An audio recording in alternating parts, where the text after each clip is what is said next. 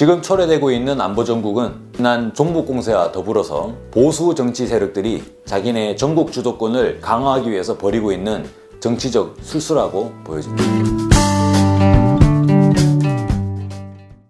곽 박사의 시사과에 이번 시간은 안보 대선은 종북 공세에서 초래되었다 라는 내용으로 진행하겠습니다.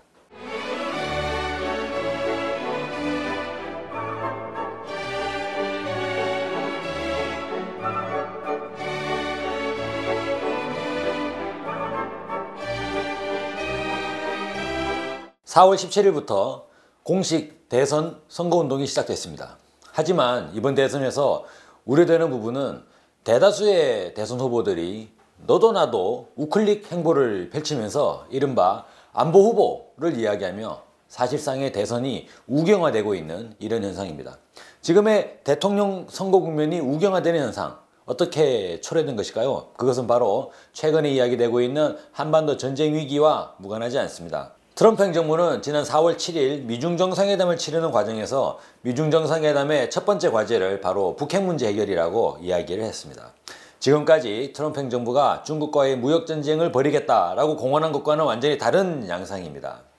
그렇게 되자 사실상 트럼프 행정부가 북한에 대한 군사적 옵션을 검토하는 것 아닌가 하는 그러한 우려가 제기되기 시작했습니다. 아니나 다를까 펜스 부통령은 어, DMZ를 찾아가지고 북한에 대한 군사적 옵션을 열어놓고 있다라는 그런 뉘앙스를 제시하면서 북한이 빨리 행동을 변화해라. 바로 핵을 폐기해라 라는 식으로 압박을 종용하고 있습니다.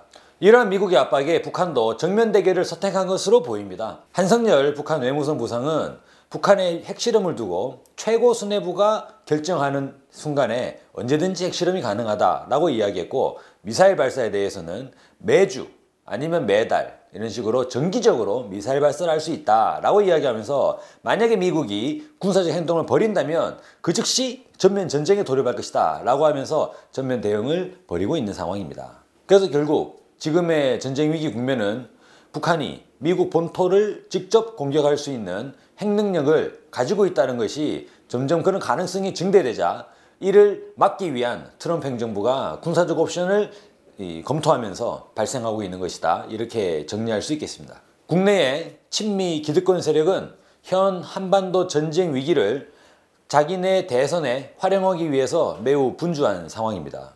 먼저 안철수 후보는 지난 4월 6일 관훈 토론회에서 사드 배치는 재검토돼야 된다라고 하면서 사드 배치에 대한 입장을 180도 전환하였습니다. 사드에 대한 부정적 인식을 이야기하면서 국민투표를 거론했던 지난달의 모습과는 완전히 달라진 그러한 표현입니다. 4월 7일에는 안철수 후보가 육군 신병 교육대를 찾아서 사격 훈련을 하는 등 군복을 입고 어, 총을 쏘는 모습을 보여주면서 사실상 안보 행렬에 적극적으로 뛰어들었습니다. 4월 11일 안철수 후보는 북한 핵 문제를 해결하려면 미국과 동맹을 더욱더 튼튼히 하면서 중국을 설득해내야 되는 것이다 라고 주장하였습니다. 이것은 지난 노무현 정부나 김대중 정부 때 이야기되던 이른바 한반도 균형자론 즉 미국과 중국 사이에서 대한민국이 이 두 나라의 외교를 중지하겠다라는 그런 입장도 떠나가지고 무조건적인 한미동맹 우선론이 되는 것입니다. 대한민국이 미국의 편에 서서 미국의 요구를 그대로 수행하겠다는 것인데 이것은 바로 이명박 정부, 박근혜 정부의 외교안보 정책과 완전히 동일하다라고 볼 수 있습니다. 자유한국당도 안보정국 형성에 팔을 걷어붙이고 나서고 있습니다.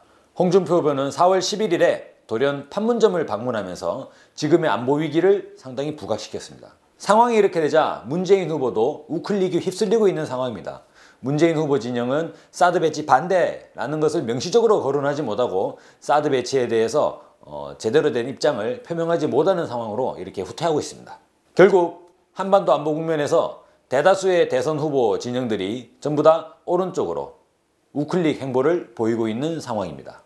지금의 대선 국면을 오른쪽으로 우클릭 시키고 있는 대표적인 주자는 바로 국민의당 안철수 후보로 보여집니다.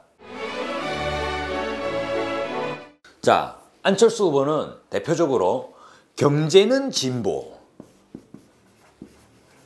하지만 안보는 보수, 를 이야기하면서 어떻게 정, 하나의 정치인을 진보 정치 내지는 보수 정치로 구분할 수 있냐 이게 말이 되냐라고 주장을 합니다. 그러면서 진보와 보수를 더 이상 구분하지 말자라는 이야기를 펼치고 있죠. 하지만 지금의 한반도 전국에서 안보 위기가 촉발되고 있는 상황에서 안보가 보수면 그 사람은 보수 후보로 이야기될 가능성이 상당히 커지는 것이 한반도의 현실입니다.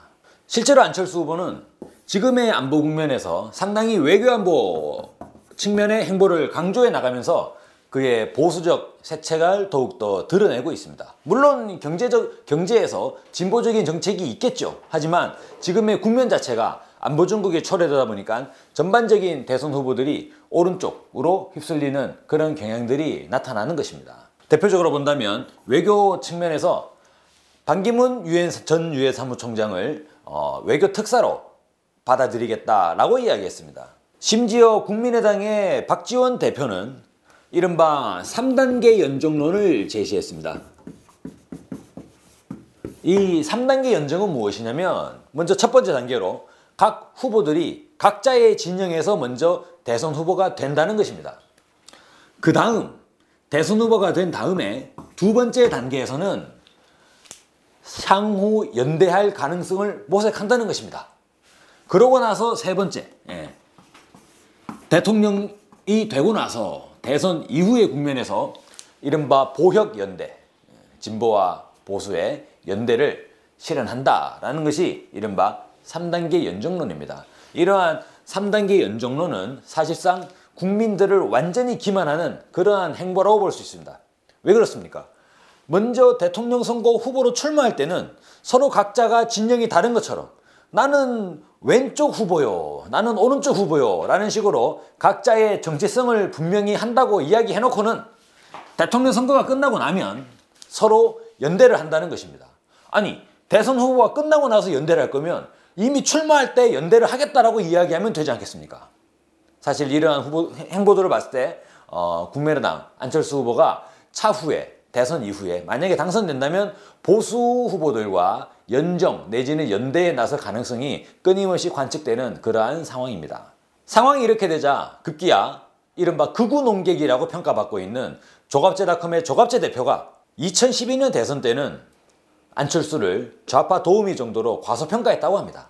그러면서 이번 대선에서 보면 사실상 이른바 진보 그리고 개혁 후보가 대통령 되면 안 되지 않느냐라고 하면서 안철수를 대통령으로 만든다면 그 적어도 이번 대선은 반쪽짜리 성공은 될 수 있지 않겠냐라고 이야기했습니다. 자 그렇다면 조갑재와 안철수 이들의 공통점은 과연 무엇이겠습니까? 그것은 바로 네, 무엇보다도 한미동맹을 최우선시하고 있다라는 부분이 이 두 사람의 공통점이라고 할 수 있겠습니다. 결국 이번 대선에서는 어떻게 극우 농객이라고 평가되고 있는 조갑재 씨가 야권 후보인 안철수에 대한 비판적 지지를 하게 되느냐 바로 한미동맹이라고 하는 틀거리가 있기 때문입니다. 그래서 결국에 이번 대선은 바로 한미동맹을 추종하고 있는 세력과 그리고 촛불 민심과의 그러한 일대 어, 대결로 저희가 이번 대선을 바라볼 수 있겠습니다. 그런 면에서 사실상 한미동맹을 전면으로 내세우는 후보는 극우 농객들이 좋아하는 보수적 성향이라고 볼 수 있습니다. 하지만 저희는 어떻게 생각하고 있습니까? 국민의당 안철수를 봤을 때 네. 안철수가 과연 보수 후보인가? 라고 했을 때 많은 국민들은 고개를 갸우뚱할 수밖에 없습니다. 중도 아닌가? 여러분의 생각은 어떻습니까? 안철수 본인은 이렇게 이야기합니다. 안보는 보수지만 경제는 진보 아니냐. 나를 어떻게 이야기할 거냐. 라면서 본인의 정체성을 뒤섞고 있습니다.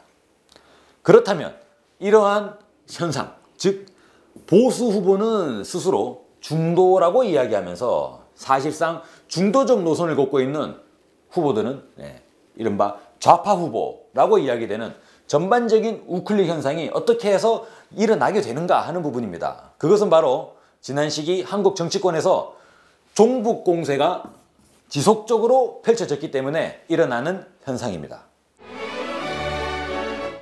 지난 박근혜 정권에서 진보 진영의 원칙적인 주장은 종북이라고 하는 근거 없는 마녀 사냥에 이용당하기 일쑤였습니다. 하지만 통합진보당이 강제해선 당하고 난 이후에는 이 극우 세력들은 어떻게 진행했습니까? 사실상의 야당, 민주당과 같은 야당에 대해서도 종북스럽다라고 하면서 종북 공세를 계속적으로 이어나갔습니다. 그런 면에서 문재인 후보가 통합진보당의 강제해산 국면에서 국정원의 발표가 사실이라면 큰일이다 라는 식으로 이것은 사실상 국정원의 손을 들어주는 아주 아둔한 입장이라고 표현되는데 그런 행보를 걸었던 것은 정말 대단한 패착이라고 생각이 듭니다. 사실이라면 큰일이다 라고 하는 부분은 동일하게 이야기될 수 있습니다.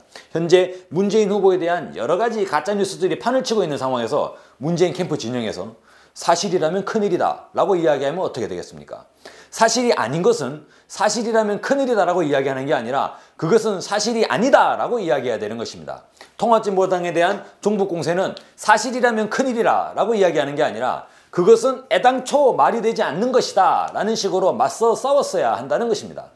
하지만 당시에 민주당을 비롯한 야권 진영은 국가정보원이 무섭고 박근혜 대통령은 무서워한 나머지 통합진보당의 강제 예산에 대해서 제대로 된 이야기도 꺼내지도 못했습니다. 다들 사실이라면 큰일 아닌가 라는 식으로 국가정보원의 회초리를 무서워서 부들부들 떨다 보니까 이제는 어떻게 됐습니까? 본인들이 그 회초리를 두드려 맞기 시작하고 있는 것입니다. 결국 지난 시기에 종북공세 지금도 계속되고 있습니다. 어, 이른바 지난 TV 토론에서 홍준표 후보는 문재인 후보에게 뭐라 그랬습니까? 주적이라고 했습니다. 문재인 후보가 반문을 했습니다. 제가 왜 주적입니까? 라고 했을 때 홍준표 후보는 뭐라 그랬냐면 종북 좌파이기 때문입니다. 라고 이야기했습니다. 완전 말도 안 되는 근거 없는 마녀 사냥이었습니다. 이런 종북 공세 그리고 지금 시기 자행되고 있는 이런 안보 장사 이 두 부분이 펼쳐지는 이유는 무엇인가 라고 했을 때 보수 기득권 진영이 전국 주도권을 다시 회복하기 위한 그러한 이제 술수에서 펼쳐지는 것이다 라고 볼 수 있습니다.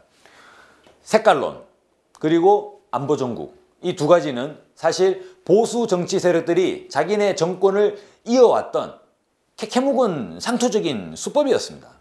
이번 대선에서는 이러한 보수 세력들의 불순한 의도를 경계하고 촛불 민심이 바라는 적폐를 청산할 수 있는 민주정권, 국민이 주도하는 예, 국민주도 민주정권을 수립하기 위해서 모든 국민들이 떨쳐 나서야 될 때가 아닌가 생각이 듭니다.